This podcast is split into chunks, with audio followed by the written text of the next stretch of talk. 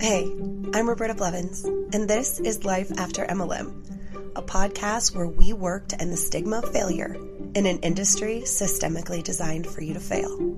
Join us as we dive into the real life stories of survivors, experts, and advocates to debunk the common myths and fallacies of cults, scams, and multi level marketing. Hey, Hunbuds and Hunbros. I got my woo back. And uh, I am here with another episode for this week. We're going to meet Amanda Arnold and we talk about crippling debt, like crippling debt, and sort of how MLM played into that and how they got out of their crippling debt. It goes in with our financial literacy theme that we're doing this year, sort of teaching and educating. So it's a really good educational episode, and it's definitely a lot calmer than last week's episode. Some content warnings on this episode, uh, really quick. We talk about mom shaming and discrimination. We talk about pregnancy and pregnancy loss. And we also talk about labor exploitation and hustle culture. And when we talk about the really triggering stuff, there's actually a trigger warning at that moment in, in the episode as well. So yeah, I, I really, really liked this episode. It's very uplifting. I actually got teary eyed when we were recording, and then I got teary eyed again when I was editing the part of me talking about getting teary eyed. So it is, there's this really great sort of positive, empowering message at the end. And I just felt like it was a really great episode to follow the horrific treatment of Andrew and Will that we learned about last week.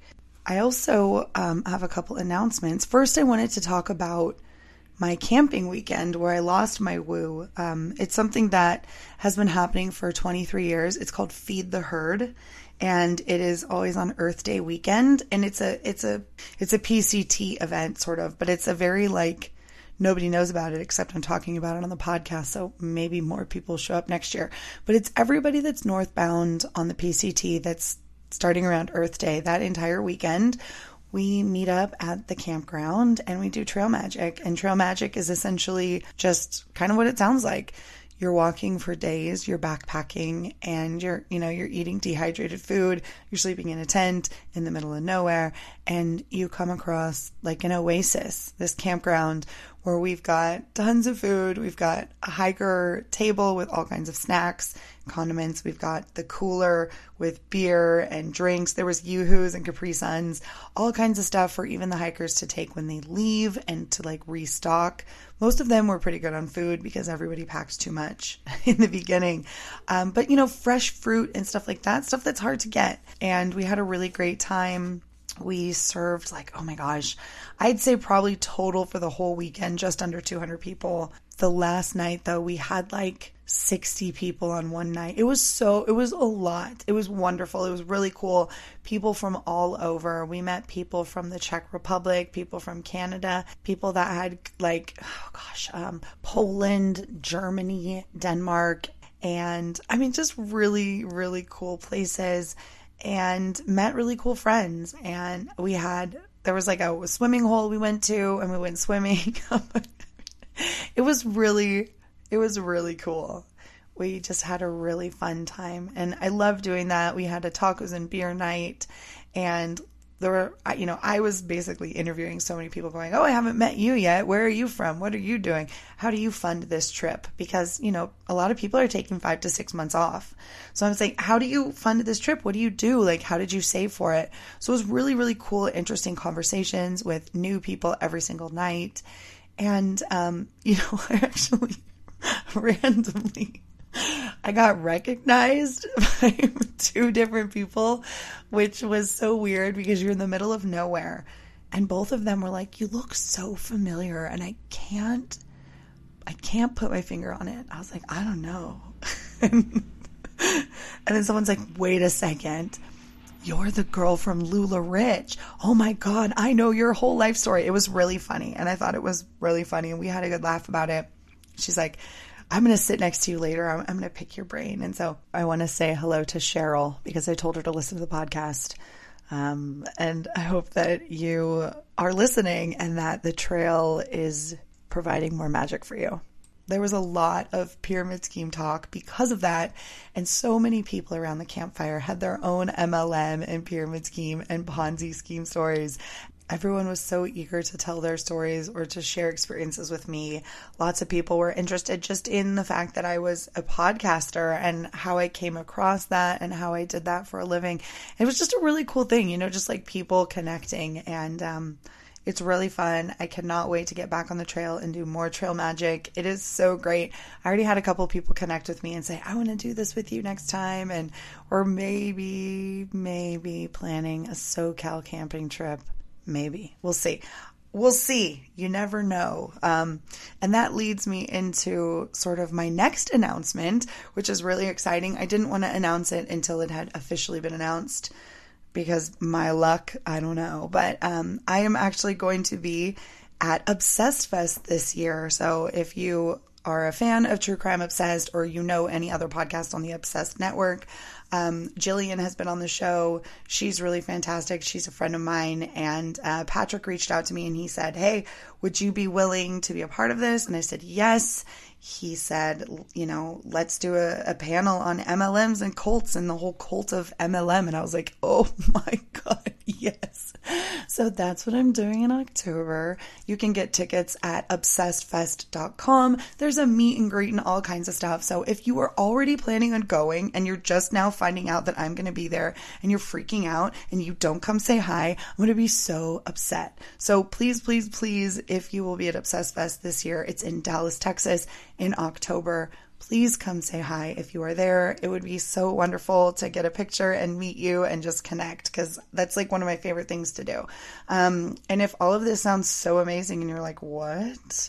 Check out their Instagram um, at Obsessed everybody that's coming already. Like it's so good, you guys. Um and yeah, like join in. There are still some tickets. Some of the packages are sold out, but the events that are planned, like I am just it's like podcast summer camp. Like it really is. Like I'm so excited.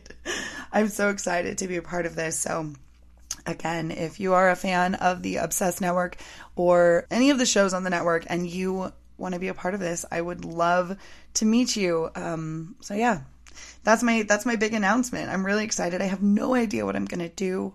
Well, I have a couple ideas, and one of those ideas may include the help of a couple of you guys, especially those of you that live in Dallas, Texas, or are willing to travel.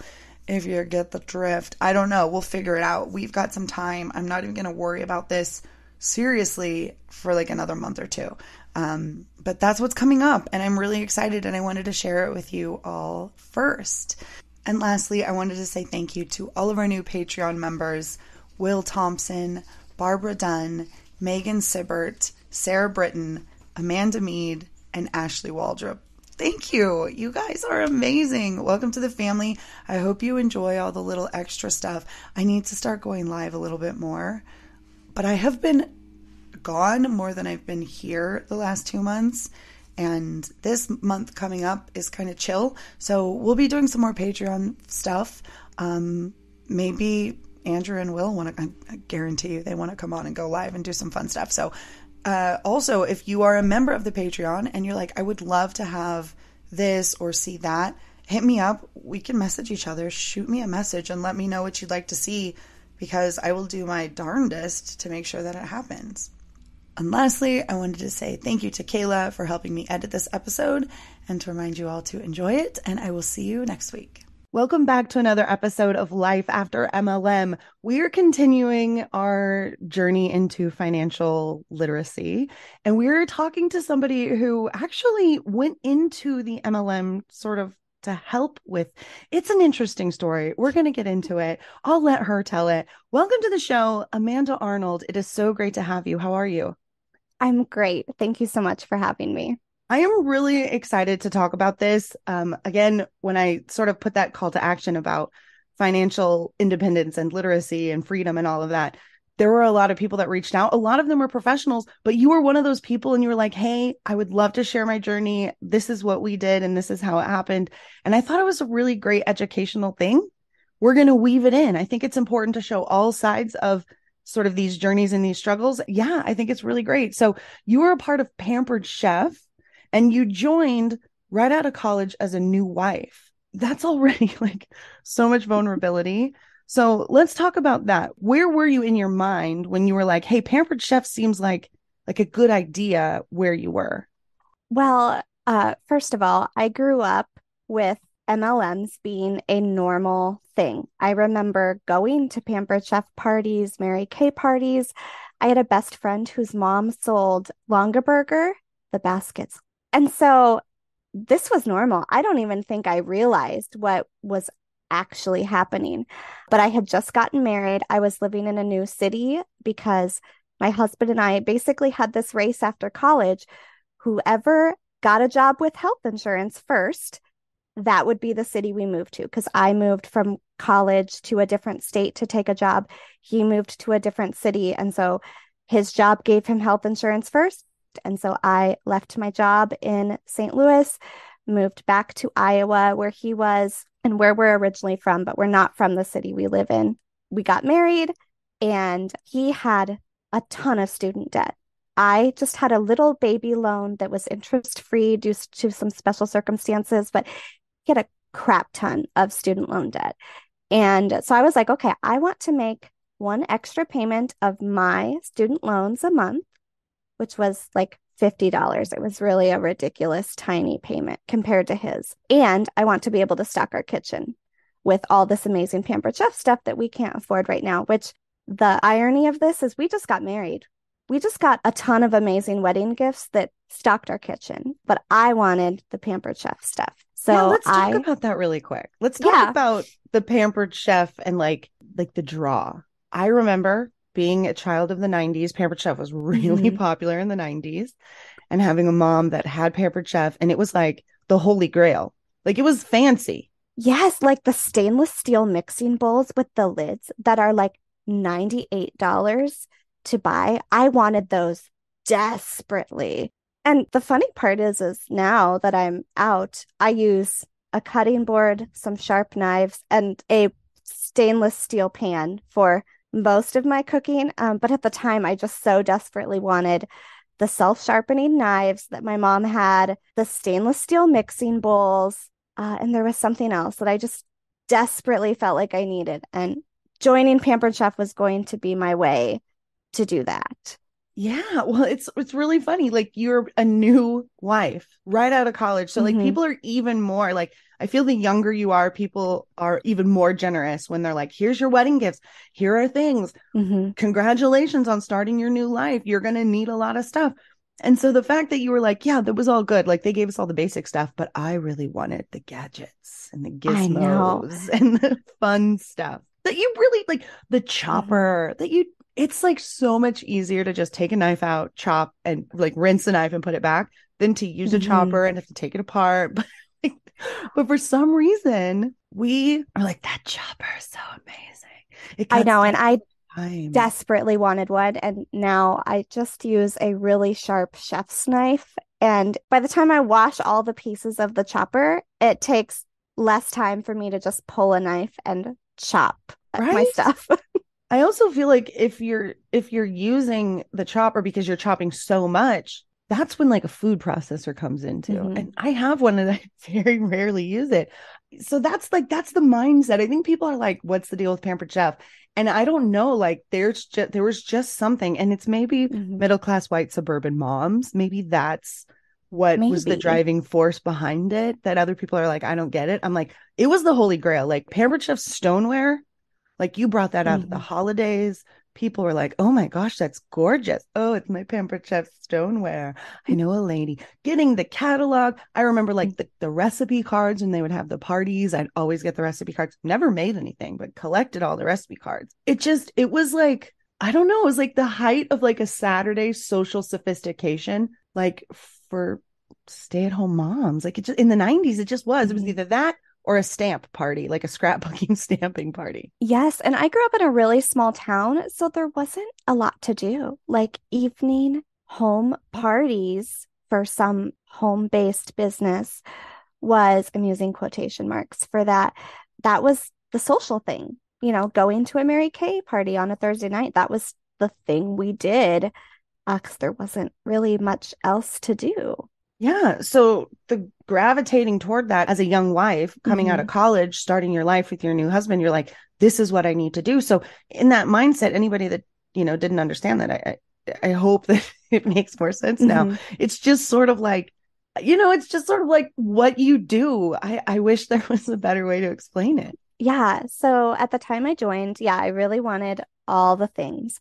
I also was in, I feel like this is a recurring theme, but I was in a really vulnerable place. I was in a brand new city with my husband. I was working a job that I had taken because I needed a job in this new city, but I didn't like it. And my boss was really awful. And I didn't know anyone except for my coworkers and my husband's new coworkers. And so I was like, yeah, I'm going to, I'm going to meet people doing these parties.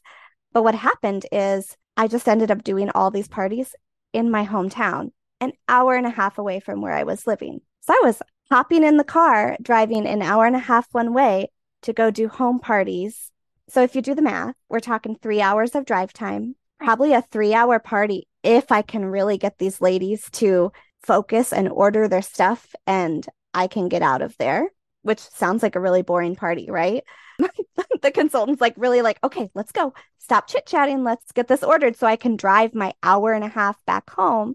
And so then we're not factoring in any other time of what I had to do to get this party on the calendar or doing any like back office stuff at the end of the party. That's six hours of time. And I was usually, if I made a hundred bucks from this party, that was that was usually an amazing party for me. Usually I was only making about 50 bucks a party. And you're also working a mm-hmm. job. Mm-hmm. Yeah, I had a full time job that I was working about 50 hours a week for. And that was wow. a good week. I was, I had the type of job where it was a lab setting and I was doing testing.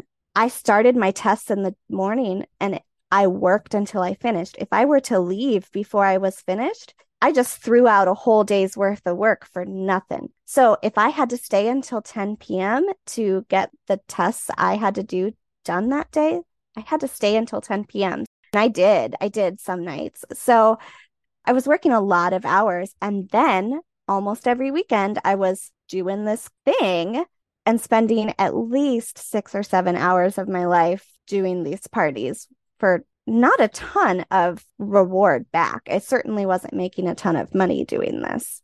So since you were commuting back to your old hometown, were you doing like a whole weekend where you'd book as many parties as you can and like stay at your parents' house and then come back on a I Sunday? mean, that would have been really nice. Really, I was only getting one party. I think one time in the 5 years I got really lucky and I managed to get a party in my hometown on a Friday night and a party in my husband's hometown which was like another hour west of my parents on like a Saturday. And so I we drove like an hour and a half to my parents on Friday, drove another hour and a half to his parents on Saturday, and then 2 hours back home on Sunday. This is ridiculous. I know. Now that I'm saying it out loud, it's so ridiculous. Time freedom though. I know, right? I'm getting to choose to spend my weekends in this horrible way. Oh my god.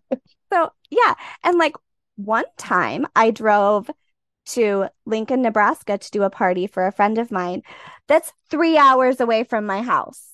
Three hours each way I drove to do a two hour pampered chef party. But hey, I was living the freaking dream, making extra money. I don't think anybody could tell you that you weren't working hard enough. Oh, no, I was busting my butt. I mean, I'm a hard worker. I grew up on a farm. You know, I work hard but I just hadn't connected the dots yet that spending a lot of time and I could have made way more money working one night a week at a bar, way more money. That's true. So 2 years in, you find mm-hmm. out that you're pregnant. Yes, and that was a surprise.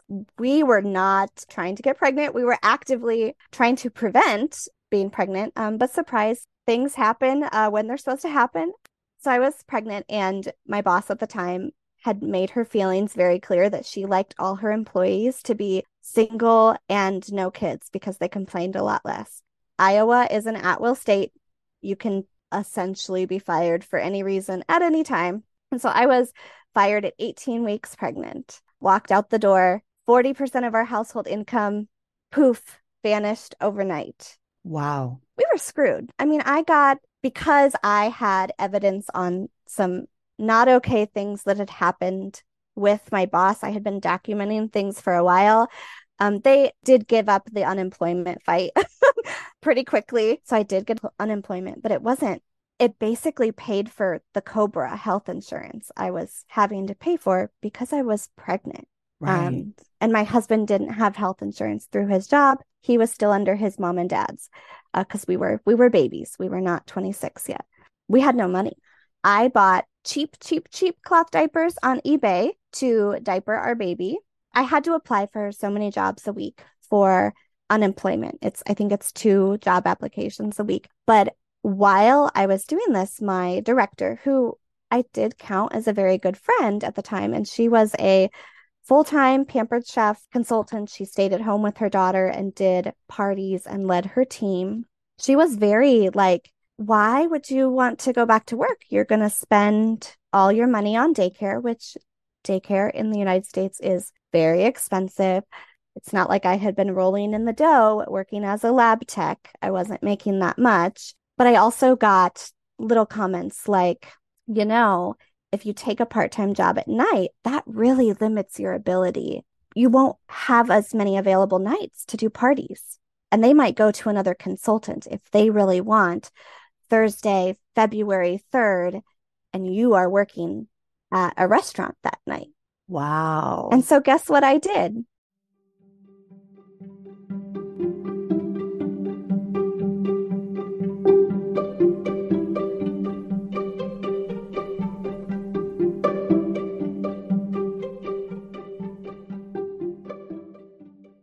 Head over to quince.com and grab yourself a little something something and support the show by supporting our sponsors. The weather's getting warmer, so it's time to say goodbye to jackets and sweaters and say hello to lightweight fabrics and classic styles. I have been taking advantage of the beautiful weather and getting outside for daily walks, and I cannot say enough good things about the flow knit high rise boyfriend jogger from Quince. Seriously, running errands, doing school pickups, swinging by the farmer's market, or taking Jaja for a stroll around the lake, these bad boys are versatile. I love the deep pockets, the high waistband, and the internal hidden drawstring. They're quick drying, moisture wicking, antimicrobial, and the four way stretch makes them so comfortable. They're made with 88% recycled polyester, and the Global Style Standard certified yarn dramatically lowers environmental impact by diverting landfill and ocean bound plastic. Not to mention using recycled claim standard approved dyeing, washing, and manufacturing processes with low water and eco friendly dyes.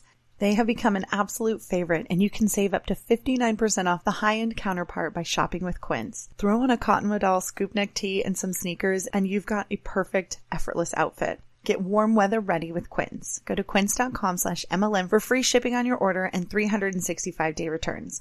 That's Q-U-I-N-C-E dot com slash MLM to get free shipping and 365 day returns. Quince.com slash MLM. Do you ever wonder how much of your personal data is out there on the internet just for anyone to find?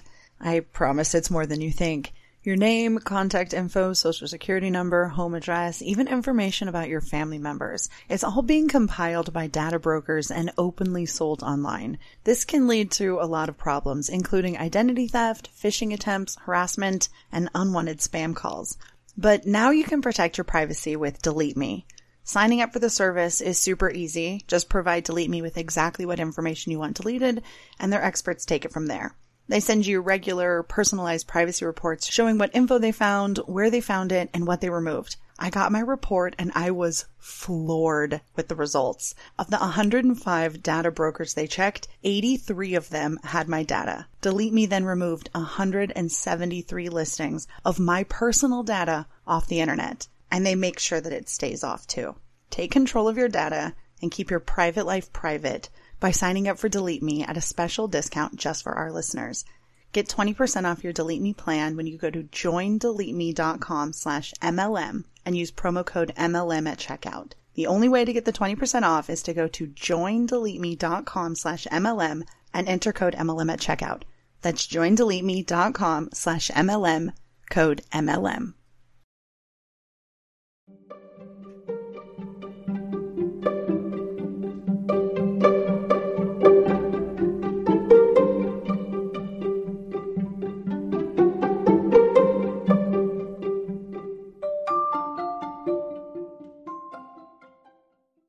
I know exactly All- what you did. I went all in on Pampered Chef. I was going to do two parties a week and I was going to make up my income. And I kept telling my husband, it's going to be fine. I'm going I'm still going to pay these bills. Well, here's the thing. When my unemployment dried up, we were in the negative every month because we were paying the equivalent of our mortgage in his student loans every month. We had medical bills up the wazoo because we had this nifty little clause in my health insurance that said if my daughter was transferred to a different hospital while like I was still in the hospital, uh, we had to pay a whole new deductible. Well, guess what? She had to go to the NICU and they rolled her down a hallway into another hospital that was physically connected to the hospital I was in. And we paid a whole other health insurance deductible for my daughter. So we were in debt up to our eyeballs to the hospital. We had manageable credit card debt at the time that I lost my job, but now we're just escalating. We are just racking up the credit card bills left and right. We're really only making it because we're using our credit cards for groceries at this point. I was on a $20 a week grocery budget because that was all I could stand to put on these credit cards for groceries. So we lived on hamburger helpers. We ate so many of those, so many. And thankfully, my parents farm. So a lot of meat got just put into our freezer, a lot of ground beef. My parents still butcher livestock for themselves, like they still have five kids at home, and it's just the two of them. So they just have freezers full of meat. They blessed us. I think that's the only way we would have gotten protein in because we yeah, 10 for 10 hamburger helpers. Gosh, we lived on those for felt like years. I could have gotten a job at a restaurant one damn night a week. I could have stopped the spiral way before Yeah. I finally snapped out of it. well, were you mentioning any of this to your upline or any of your teammates? yeah, I was I was talking to her about how frustrated I was that we I wanted to be debt free. You know, I never I did not grow up in a household where it was okay to just rack up credit card debt. My husband's dad managed banks. That's what he did. Like, so we couldn't even really talk about what we were doing because we were supposed to be the kids in our families that had our shit together. And we a hundred percent did not have our shit together. I mean, it's a sad reality for a lot of people. Mhm. The the way that the systems in this country, the U.S. specifically, because I have never lived anywhere else, but Mhm. the way that the systems are are implemented, uh, just like pyramid schemes, like it's I, I don't understand why it would be like that unless it's intentional Mhm. to Yep. put someone in a like the hospital industry being like, oh, we're gonna charge you for a whole nother thing just for wheeling them down the hospital, like Mhm. that's that shouldn't happen. No. You shouldn't get fired because you're pregnant, especially if they want to take away your ability to decide that or not. Mhm. Now you can get fired for being that. I mean, I don't know what the rules are now. This was a while ago. Things might have changed, but Mhm. still, the fact that any of this even existed in the first place is wild. Yeah. Like that you have a $20 a week grocery budget.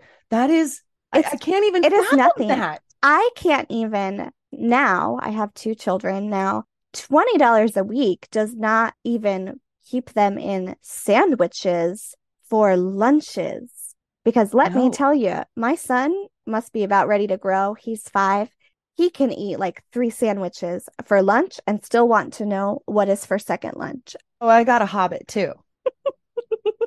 so you're you find yourself, you said you were in $75,000 in debt plus your mortgage. Mhm. Yeah, so it was actually, I was doing some math, and the $75,000, that mark was when I actually started counting down, which was October 1st of 2019. So we were actually cl probably closer to $85,000 in debt between when we had my daughter and when we had my son. So my daughter was born in 2014. We, trigger warning, um, we miscarried a baby uh, that we were actually trying for. I had desperately wanted. I had been dreaming about this baby uh, for years um, in the fall of 2016. And then, surprise, one month later, because apparently I don't understand how ovulation works post miscarriage, uh, we ended up pregnant, and my son was born in August of 2017. So, wow, I'm so sorry for your loss, but oh, thank you. Thank you. It's a weird spot to be in because it was such a devastating loss. A baby I had literally had dreams of this baby's face for years. But had that pregnancy continued, I wouldn't have my son. And he is amazing. Kind of my pregnancy with my son was really the catalyst of when I started to wake up and realize none of this is okay. A couple things kind of happened in quick succession. Right before I was pregnant with my son, my mom beat stage three lymphoma. And wow. Was, Congrats to her. When I was devastated, laying on the kitchen floor, crying so hard because I I had, for the first time ever in my life, been faced with a reality that oh shoot i i might lose my mom before i'm in my 60s and 70s and my director told me that she really hoped i didn't let this distract me from my goals.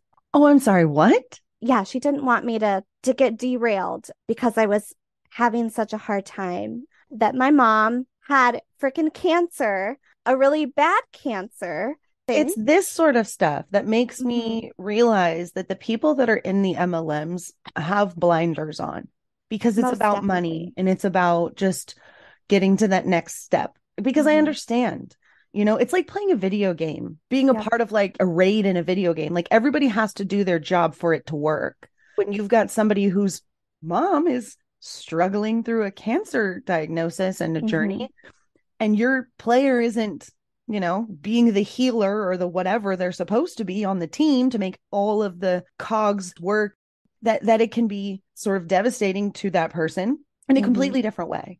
And we lose some empathy and humanity when we're put in these situations because you're no longer a person with a mother and a struggle. Yep. You are a really big portion of my paycheck that if you don't mm-hmm. get in your spot, I'm not going to get my paycheck. And that puts me in a really bad spot too.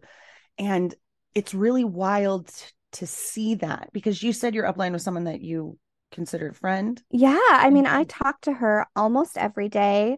I considered her a really great friend. I thought she would empathize with me because her mom passed away from cancer. Uh, oh my God. Before I knew her. And so I went into this thinking, like, okay, she's going to understand what's going on. And she, I think one time in the six months, my mom, so my mom had six months of chemo and then another two years of immunotherapy afterwards. I think one time in that six months of chemo, she asked me how my mom was doing.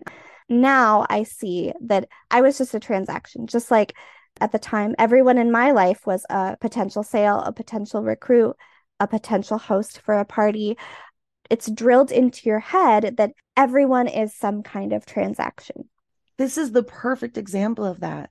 Mm-hmm. That this woman who knows that you're not only struggling financially and really even one night a week in a regular job would help and she's still being like but what if that's the one night someone wants to have a party? You have to mm-hmm. leave it mm-hmm. open. She knows what it feels like to lose a mother and to go through that struggle because she went through it and she's still well, I'm really going to need you to be a team player. Like, I know it sucks, been there, but mm-hmm. like, it's, it takes our humanity away. It turns us into robots. It turns yep. us into monsters. And we don't see it because it's the frog in the boiling water situation. We adapt, we become that because we see the people above us successful doing that. So we go, oh, I guess that's what we have to do. And we adapt and we don't mm-hmm. ask questions. Yep. And then we become this, this hollow shell of a person who's like, make sure you get your numbers in. Yep. Thankfully, my mom beat cancer. She's doing amazing. She's like five or six years cancer free now, which is amazing. Absolutely amazing.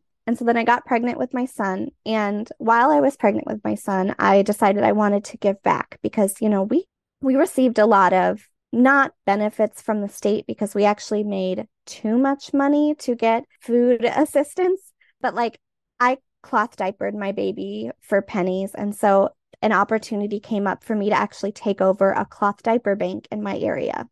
And so I did.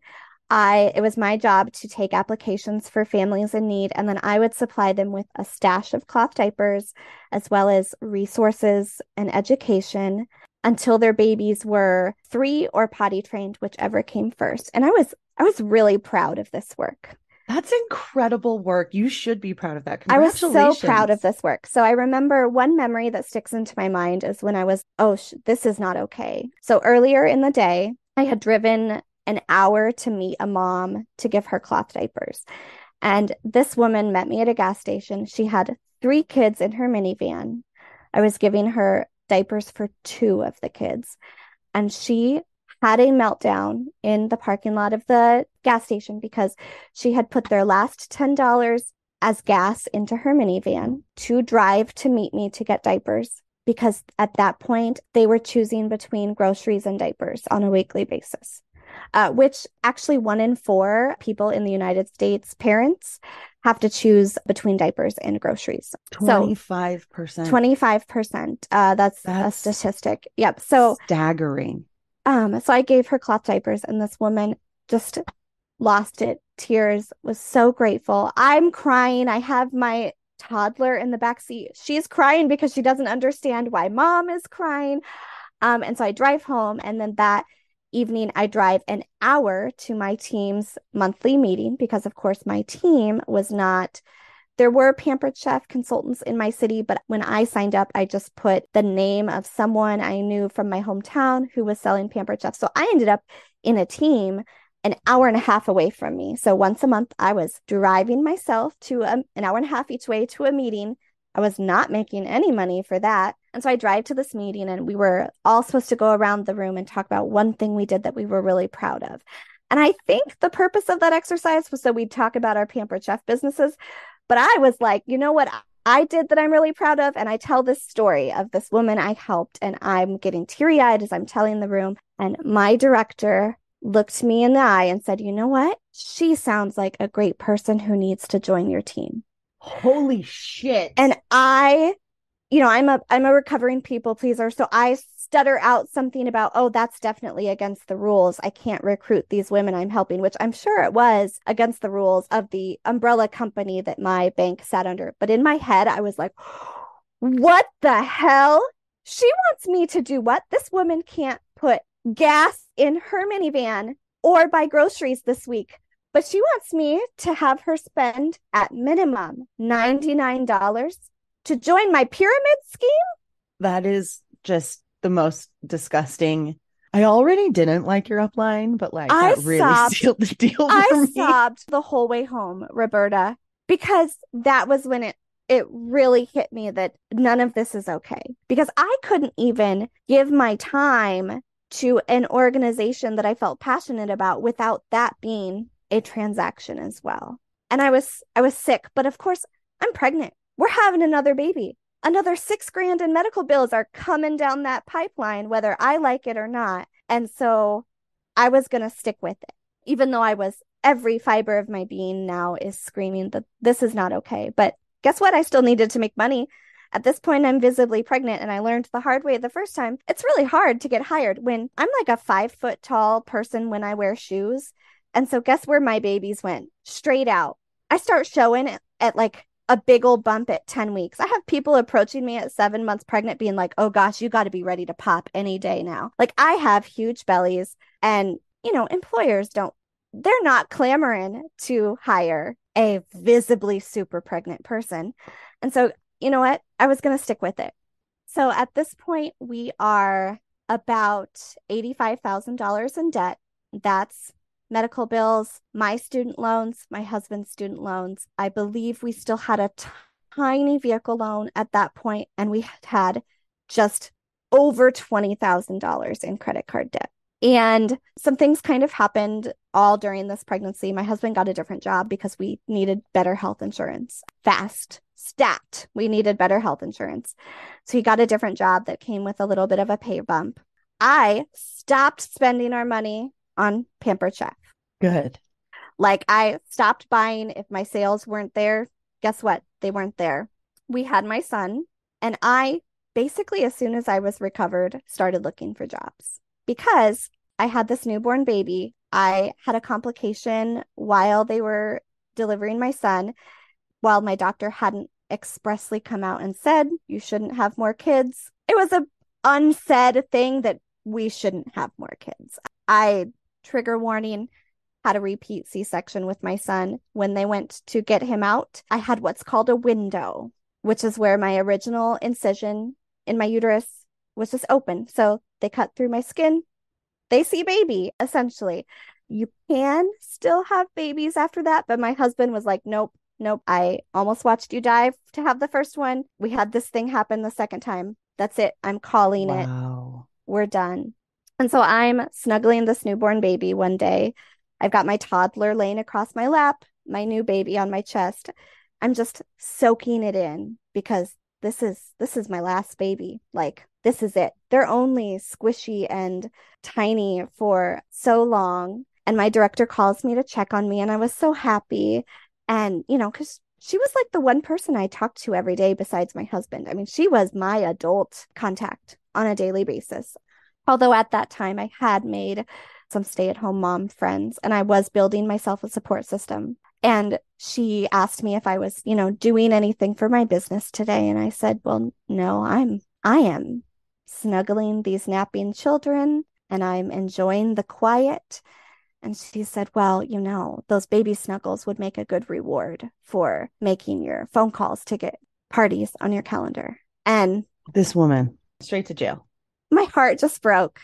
My heart just broke, Roberta, because, you know, I'm still thinking she's my friend and I'm, I know she's a nice person.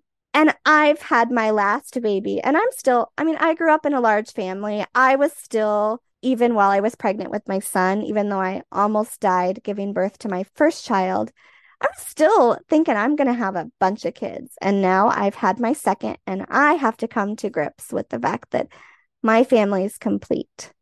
And I feel very blessed and privileged that I have my two babies, but I still had to go through a grieving process. I know not everyone is lucky to have any children at all if they want, but I was pretty devastated. And she's wanting me to put down my sleeping children and get back to work. And I wasn't interested in that. Not at all. I think I did I did one party because it was already on my calendar before I had my son, but that was my last in-person party. I still did a few catalog shows here and there for the next 6 months, but that was it. I never did never tried to get any more parties on the calendar. I think like her manipulating you into using your children's affection as a reward is really gross. Mm-hmm. And looking back now, I feel like I missed so much of my daughter's toddler time because I was on my phone trying to get shows on the calendar, trying to button up sales, or I felt like I always had to answer everybody's messages in case they needed help with one of their products or, you know, a package arrived and a stone was broken or so I felt like I wished away so much of her time when she was so little that now she's like this grown kid who asks me questions like, How exactly does lightning happen? Oh my gosh. So you said that you wrote a phrase in your planner. Yep. That was sort of what's really snapped you yes. out of it. So let's so talk I'm, about that let's see. Okay. It's now 2018 and I'm writing the words be credit card debt free for like the third freaking planner in a row. I keep all my planners and that one was in the front of like the last 3 years.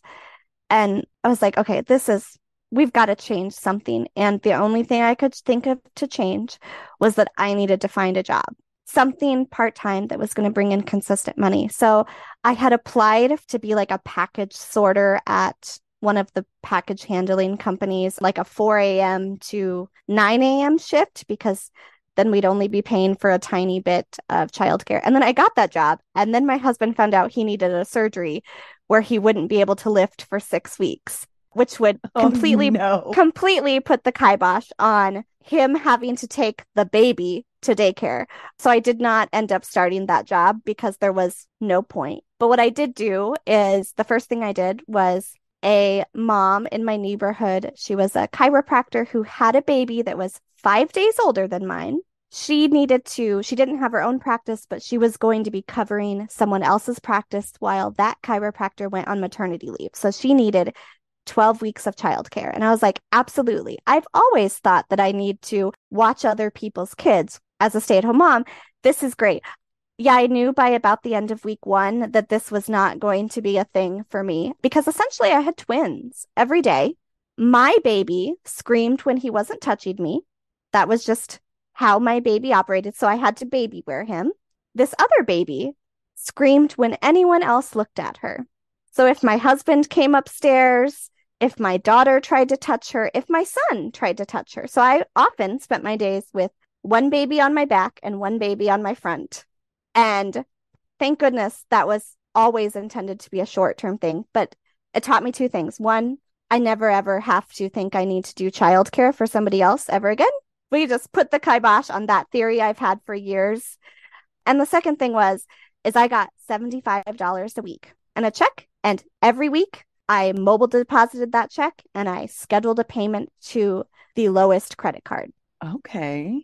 And for the first time in years, holy crap, we're actually making a tiny dent because we are paying $300 a month. It doesn't seem like a lot, but I was like, oh my gosh, I'm doing a thing.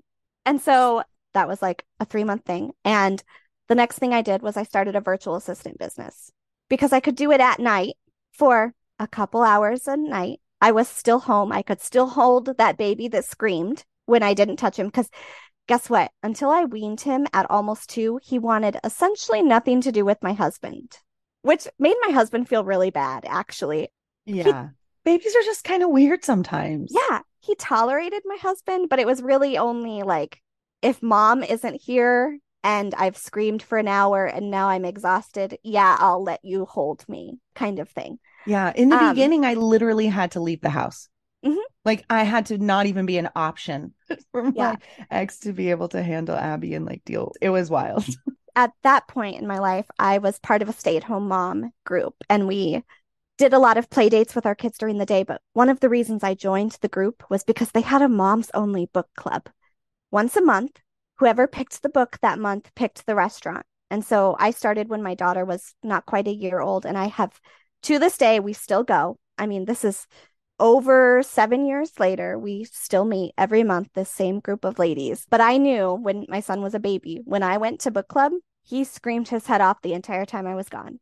My husband would never say anything because he was not about to discourage me from doing the one thing I did for myself a month.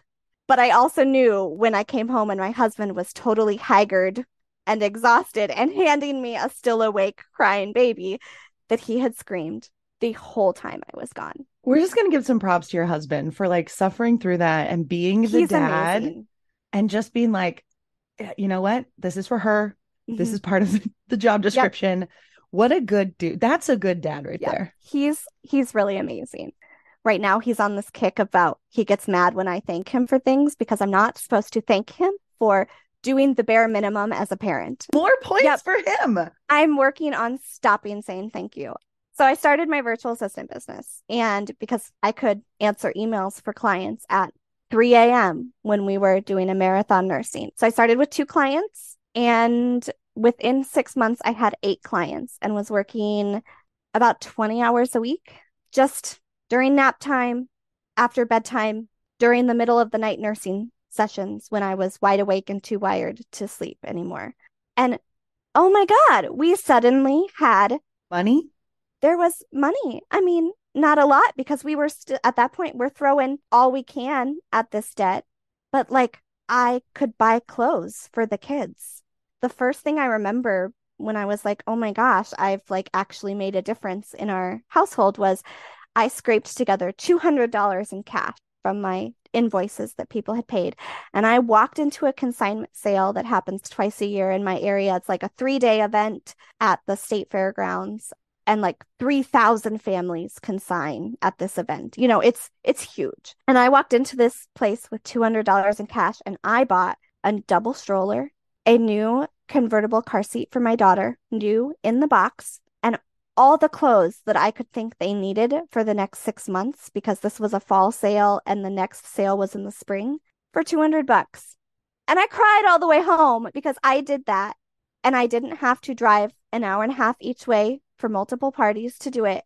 I just did a thing during nap time and after bedtime a couple days a week.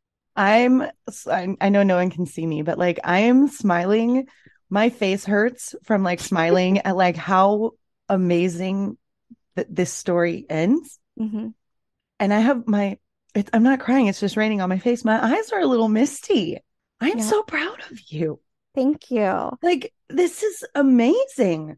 Mm-hmm. So it took you 26 months to be completely debt and MLM free. Yes. And so that ticker started in October 1st of 2019. I started that ticker. A couple things changed right before that. One, I took a job with a photography company in the area as their operations manager. Basically, I went to a photo shoot because one of the freelance marketing agencies I was freelancing for at the time needed a headshot, and I only had crappy cell phone selfies. And so I did a photographer in the area was doing these little mini sessions for $75 and I signed up for one and she took my picture and she asked what I did and I was telling her and I was telling her this new program I was using and she was using the same program and having a hell of a time. I know this because the automated workflow to send my emails to me for my photo shoot had been messed up.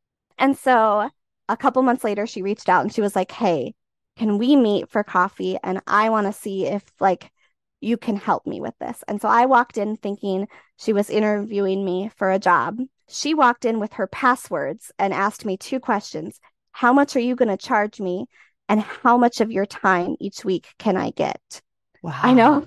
Uh, and so I I started at 10 hours a week just for her and that very quickly escalated. But in September of that year, she and I went out to dinner, like a welcome to my team type dinner. And I was telling her about this, you know, I am going to make my family debt free. And she goes, How many hours a week do you need to work for me to make that happen?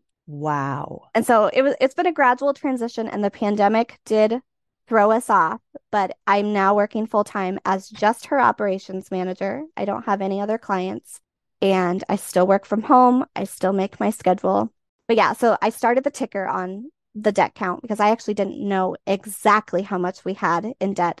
So I started that ticker October 1st of 2019. So between October 1st of 2019 and the end of the year 2021, we paid off $75,000 in debt.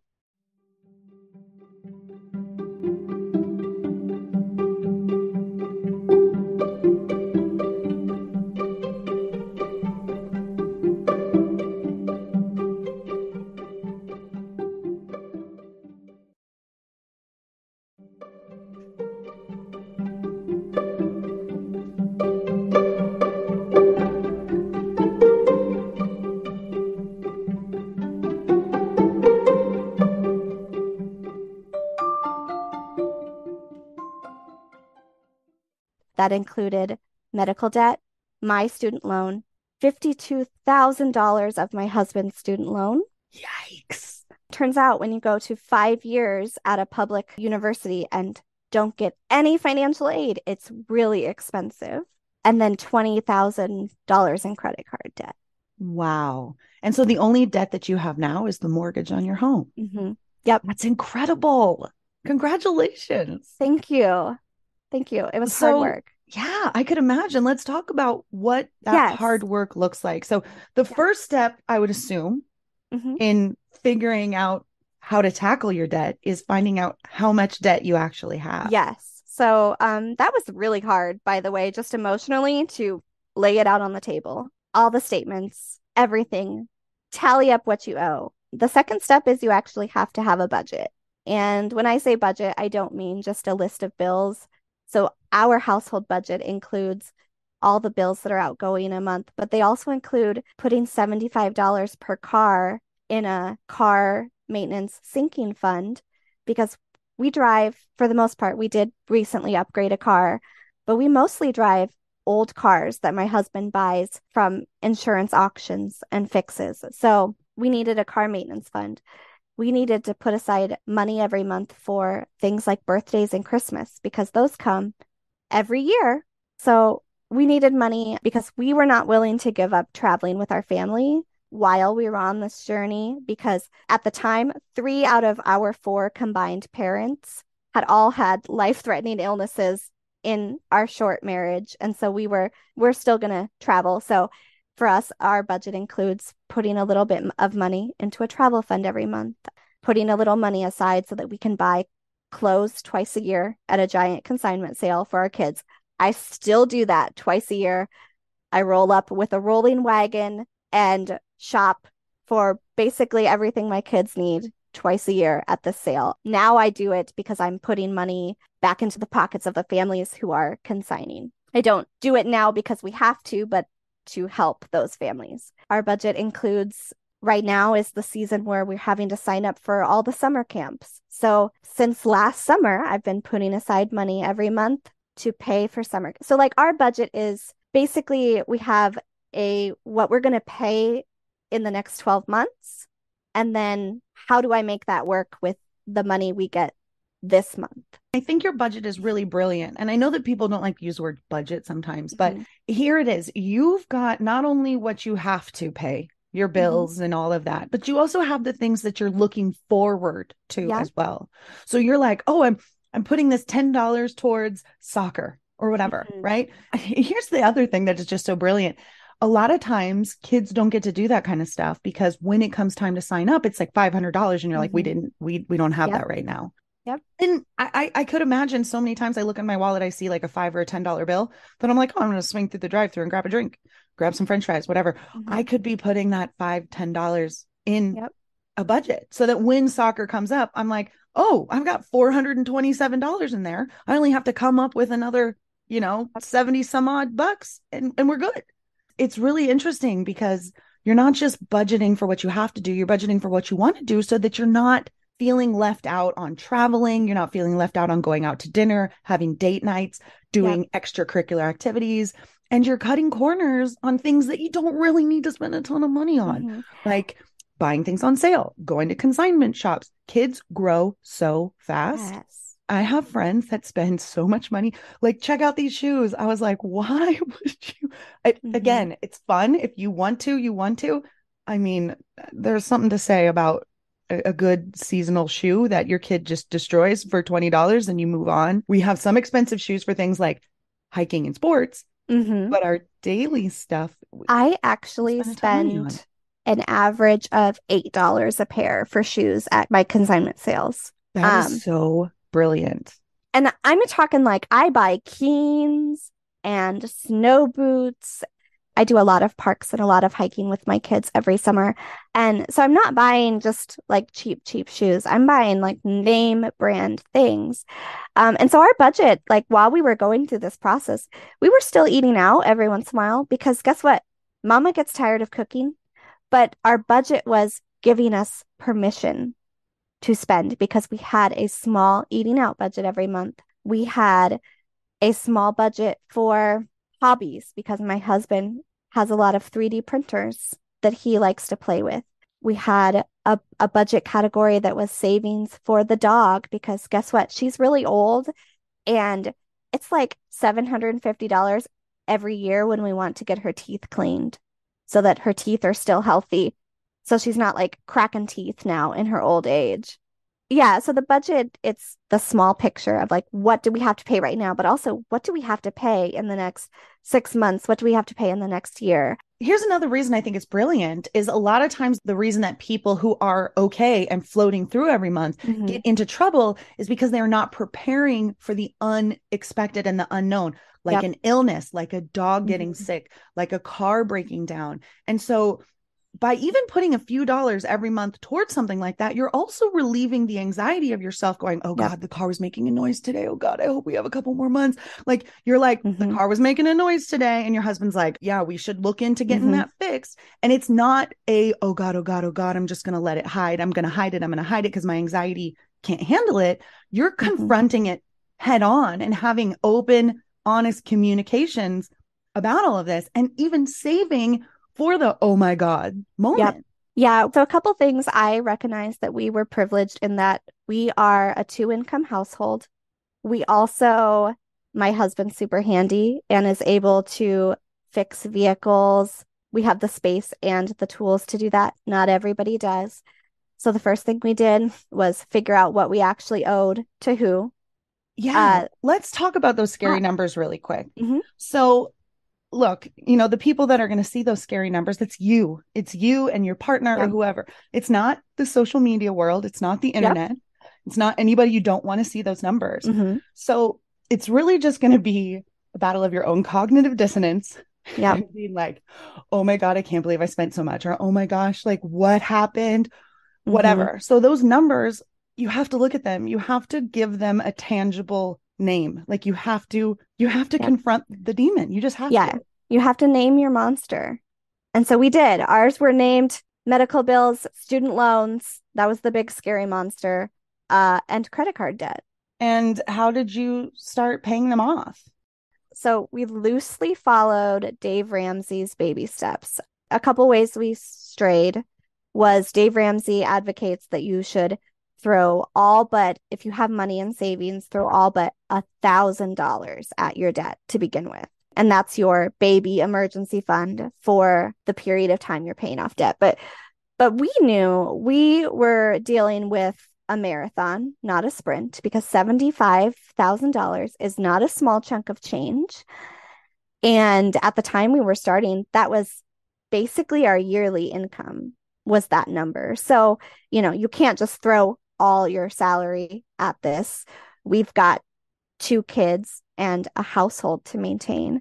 So, we did our emergency fund first. We did about a month's worth of bills in savings so that we knew if my husband lost his job overnight, we could sustain for one month because it's not going to help us to throw all we've got at our debt if an emergency happens and we are absolutely up a creek without a paddle. So we saved about $2,000 and then we we had a budget and if it wasn't a bill or a sinking fund, so like car maintenance, new clothes for the kids, I had a small Christmas fund every year if it wasn't those things, it went straight to debt. Basically, the way we structured it is the paychecks that came in for my husband because he's salary, they're regular. We know exactly what they are every time. His checks went to all the household bills, our gas and grocery money, and then everything else he threw straight at debt. My checks, because they were variable, they paid for the fun stuff. They paid for the car maintenance fund, this tiny vacation fund, the tiny Christmas fund, uh, preschool tuition um, because there is like no such thing as free preschool in Iowa unless your child is four years old and then you get a small grant money. But if you want to send your child to three year old preschool, you're basically stuck sending them to a church preschool, which costs a ton of money. So, and I'm not cut out to do homeschool in any capacity, not even for preschool. I I knew this pre having a preschooler. So I we, think that's good to know too, right? Because we ate that money, sent yeah, her to preschool. There are definitely things that you can do yourself. Like if mm-hmm. you have a stay at home job, then you might not need yep. as much daycare or preschool as someone else. Yep. But it's it's interesting to to know like I definitely know I didn't want to do homeschooling and so yep. I needed a school budget. Mm-hmm. There are people that do homeschooling, they have a homeschooling budget. They don't need to worry about other things. So I think that's really important as well is mm-hmm. knowing what your limitations are and being like, well, it would be cheaper, but is it worth my sanity? No, we're going to do this instead. And really mm-hmm. knowing where you stand and where you can put that money. I have another question. Yes. Say maybe you don't have as much at the end of the month to be or to to put mm-hmm. this money in in your budget. Are you just like we'll talk about like a sinking fund? Maybe are we just instead of putting $50 in are we only putting maybe 20 or are we just putting everything in one sinking fund and ignoring the other that um, month? how would you so, how would you do that yeah so for my variable checks if there was one that i didn't one week i ended up not working as many hours um the sinking funds are kind of prioritized. Like let's say i already have a thousand dollars in the car maintenance fund that's that's probably going to last us.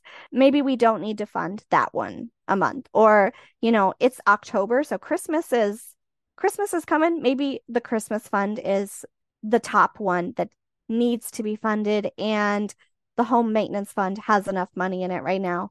We don't need to put money in there. So you kind of just prioritize.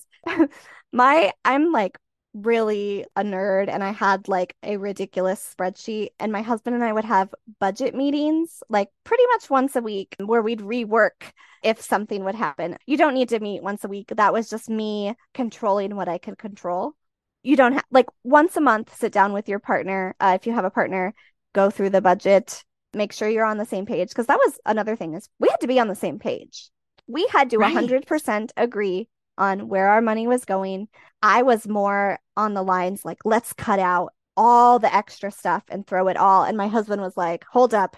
I still want to eat pizza this month. Let's let's slow your roll a little bit because he also knew me and that I'd be like, I'm not cooking tonight. What are we having for takeout? Even if I had said I want to throw out the eating out budget and send it all to debt, I was still going to be like, I don't want to cook tonight. Let's do takeout. So he was the voice of reason that was like, okay, slow down, Amanda. Let's let's chill. Yeah, I really like the the monthly budget mm-hmm. meetings mm-hmm. to really to also just evaluate where some of that slush goes, right? Like mm-hmm.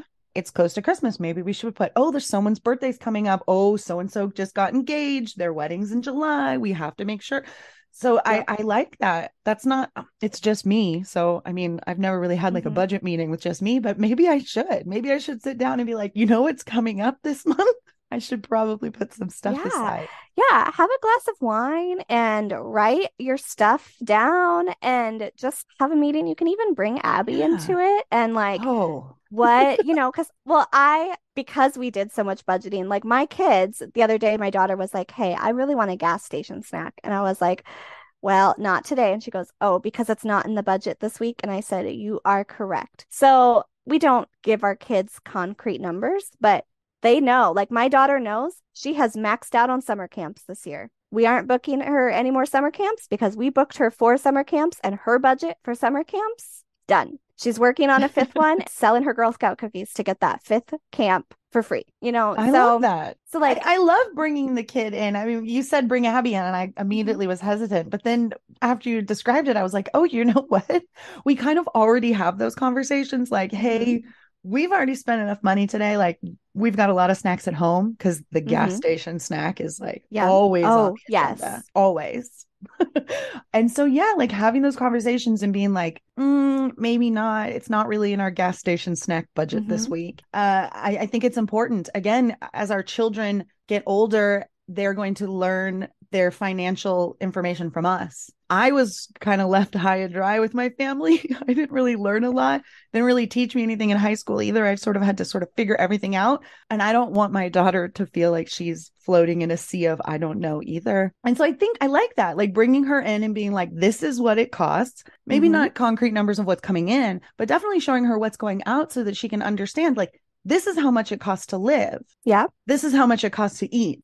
Yes, exactly. Yeah, that's little places we have started um, working with our kids. So when I go grocery shopping with them, they help me tally the grocery bill as we're walking because you know, this week we might have $75 for the basic groceries. We shop at Aldi's. It's like super duper cheap. And we still don't buy a lot of meat because my parents still stock their freezers like they've got five kids at home and it's just the two of them.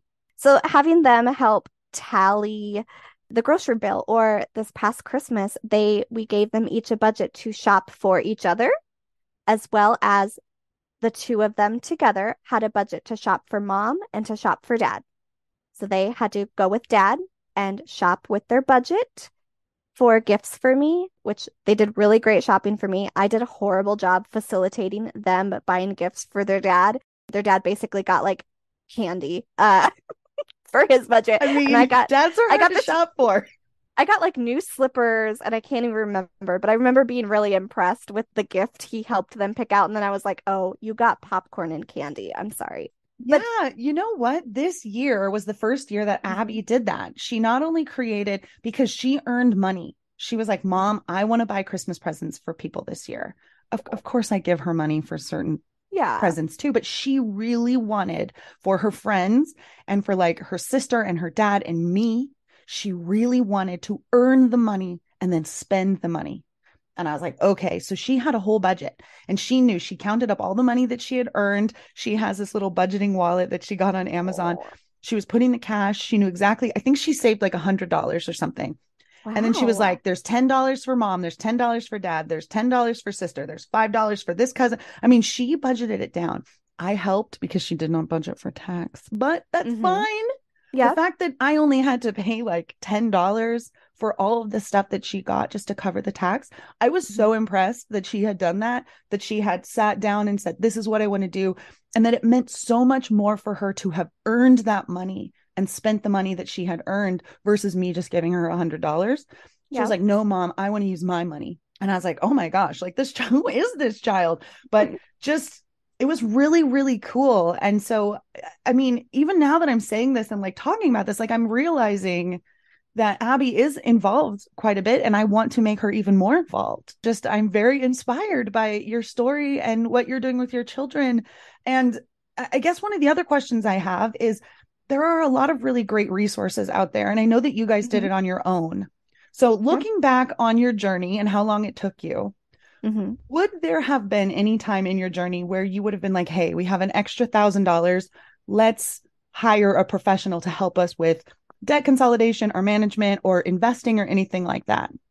Um, so we didn't do a lot of investing while we were paying off debt. We are now to the point where we're about to bring a professional in because we have now saved an emergency fund. And now we're like, okay, now what do we do with the rest of this money that comes in? Because we we paid off this debt in the end of 2021 and essentially aside from very expensive preschool for my son because he goes to preschool at like a science center we have not changed our spending in any way essentially so we're we're still kind of living like we're broke and we're like okay all that money is just going into a savings account that makes us no money so now we're starting to look into figuring out how to invest that it also would have been nice. I don't like the debt consolidation companies you hear on the radio typically are not as good as they actually sound because essentially what they do is you pay their the fees to them up front and then they wait until all your accounts go into default and then they negotiate with the creditors. Ooh, um, that doesn't so sound I don't typically recommend a debt consolidation if you are to the point where um, you have changed your spending habits and you aren't using your credit cards, bringing in some kind of financial coach to help you like do balance transfers and things to take advantage of some interest savings, uh, I think would have been really helpful for us. Um, but you have to get your spending under control first and not be because one time in the past we like transferred everything to a low interest credit card. And guess what we did? We ran up the other ones again because we hadn't changed our habits. Ah. So, so yeah, once you've you're not spending on those credit cards anymore, bringing in a, some kind of financial coach would be really helpful. Yeah, and it almost seems like you could just add that as a budget in the beginning mm-hmm. and say we're just going to put a little bit, a little bit, and when yep. we're at the point where we're like, hey, let's bring in a professional, mm-hmm. you then have a fund that's already ready yes. for it because you've been saving, even if it's five dollars a month. Because you're mm-hmm. like, we're not going to need those for a few years. Let's just put a couple bucks, little yep. extra here and there. Yeah. Now you have to take this with a grain of salt a little bit, but Dave Ramsey's Financial Peace University, I think it's like $99 and you get access to the trainings for a whole year. That can be a really great resource. He advocates for two things. He wants you to stop investing while you're paying off debt we personally did not do that because we were not willing to sacrifice my husband's very generous 401k match. And we also, our baby emergency fund was bigger than what he allocates for a thousand dollars. So we didn't follow him exactly, but that's a good if you have no idea where to start, I think his first lesson on Financial Peace University is how to make a budget. So that's a good jumping off platform. There's another free resource online. She's called The Budget Mom. She does a lot of budgeting tutorials and she budgets by paycheck, which I think is very helpful, especially if you are not salary and you're hourly and you have variable income like I do. My husband is salary, but I I budget by paycheck because mine are a little different. Like my company did a huge conference last week. So my paycheck tomorrow will be very big, you know, but some weeks it might be, it varies. So the Budget Mom is a great resource as well. There's a YouTuber called Caleb Hammer. He does financial audit videos. So he brings everyday people like you and me on. They have to turn over their bank statements. Oh, wow. He goes through, like, okay, do you owe money on cars? Do you owe money on student loans? Do you have credit card debt? And then he goes through their bank accounts, bank statements, and is like, okay, did you know you spent $300 this month on DoorDash? Or, you know, he just goes through your, your spending, gives you a score, tells you things he would recommend changes you make in the next year. I've been binge watching his videos lately, and they're a lot of fun to watch and I think have a lot of helpful advice. So, yeah, I'm going to throw all of those resources in the show notes mm-hmm. so that people can sort of start their journey if that's what they want and start looking into things. I mean, I know I've heard a lot of like eh, about Dave Ramsey. I don't know mm-hmm. a ton mm-hmm. about him. If you don't like Dave Ramsey, check out Tori Dunlap. She's great yes. too. She's yes. the opposite of Dave Ramsey. Yep.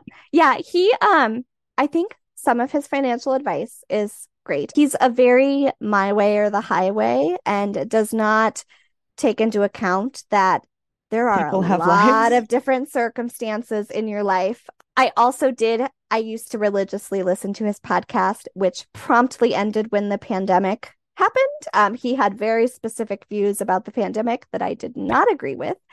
So you got to take it all with a grain of salt. Don't join the cult of Dave Ramsey. He is not the end all be all. He does have some great advice. I think it's important, especially like now uh, in this day and age where you have so much really great information at mm-hmm. your fingertips that it's important that you do your due diligence and figure out what works best for you and your situation. And you can cherry pick. You can be like, I really like what Dave says about this, but I really like yep. the way that Tori handles this. And I really like that guy on YouTube because he made me look and I'm spending way too much on drive through or I'm spending way too much on groceries. Yeah. That I'm throwing away. That's another thing. Like, look at your grocery budget. And then when you're doing your shopping, Mm-hmm. Clean your fridge out too and be like, well, there's the chicken wings I ordered I didn't need. And there's the lettuce and the bags of lettuce I bought because they were two for five that I didn't even open. Yes. And look at that too. Mm-hmm. And I mm-hmm. think even meal planning, meal planning is great, right? Like meal planning is a really great way to budget too. You can buy buy things that are in season, buy things that are on mm-hmm. sale. If you've got the freezer space, you like chicken and it's 99 cents a pound, buy a ton of it and freeze it. Don't wait until it's eight ninety nine a pound when you want to make chicken. Like it's that sort of stuff too. Like having mm-hmm. the forethought, looking at the ads, all of this, it's all part of budgeting. Mm-hmm. And if you can cut out even a little bit on your grocery bill just by putting forth a half an hour of, of work and due diligence and cutting out coupons and shopping the sales, think of that savings as something you can put in a fund.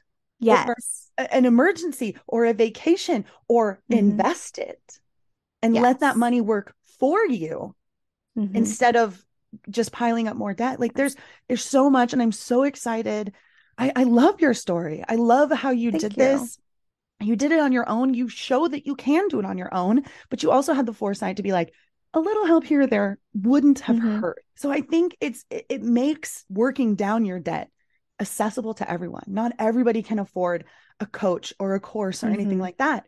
And so with you sharing your story and how you guys did it, I love it. I am so proud of you and your family and how you're thriving now and you're it's wonderful. Thank you so much for, oh, for coming you. and sharing all of this with us. Thank you. Do you want to do some rapid fire questions? Yes, I've been preparing. And I still have to always have them and read them because I even though I've said these so many times, 100 and so many times. I never remember. Them. I'm pretty sure your rapid fire questions were in my dream last night because I often stress dream about like things that are like coming up. And so yes, I'm pretty sure I answered these in my dream last night. Um so I'm Perfect. ready. This will be great then. Okay, one word that encompasses how you feel about MLM. Transactional. Ooh, that's a good one. Give me a warning to somebody who still wants to join one of these cults and scams really do a good hard look at time versus money in, realistic money in. If you're dead set on joining after that first month, calculate all the time you've spent on this. And I mean, scrolling your phone looking for new leads, driving to team meetings that are an hour and a half away, all the Zoom calls, tally all that up and really take a good look at what your hourly wage is because every bar, restaurant, fast food place I pass right now is looking for help. I can guarantee you can make more finding another job, taking on one virtual assistant client. Any of those things are going to make you more money per hour, in my opinion, than an MLM. Yeah. I mean, if if you didn't learn about the opportunity cost of choosing an MLM after listening to this episode, I don't even know what's happening anymore. What is the hardest lesson that you learned while you were in MLM? Oh, that it's okay to have a relationship with someone just because they're not all a potential party host.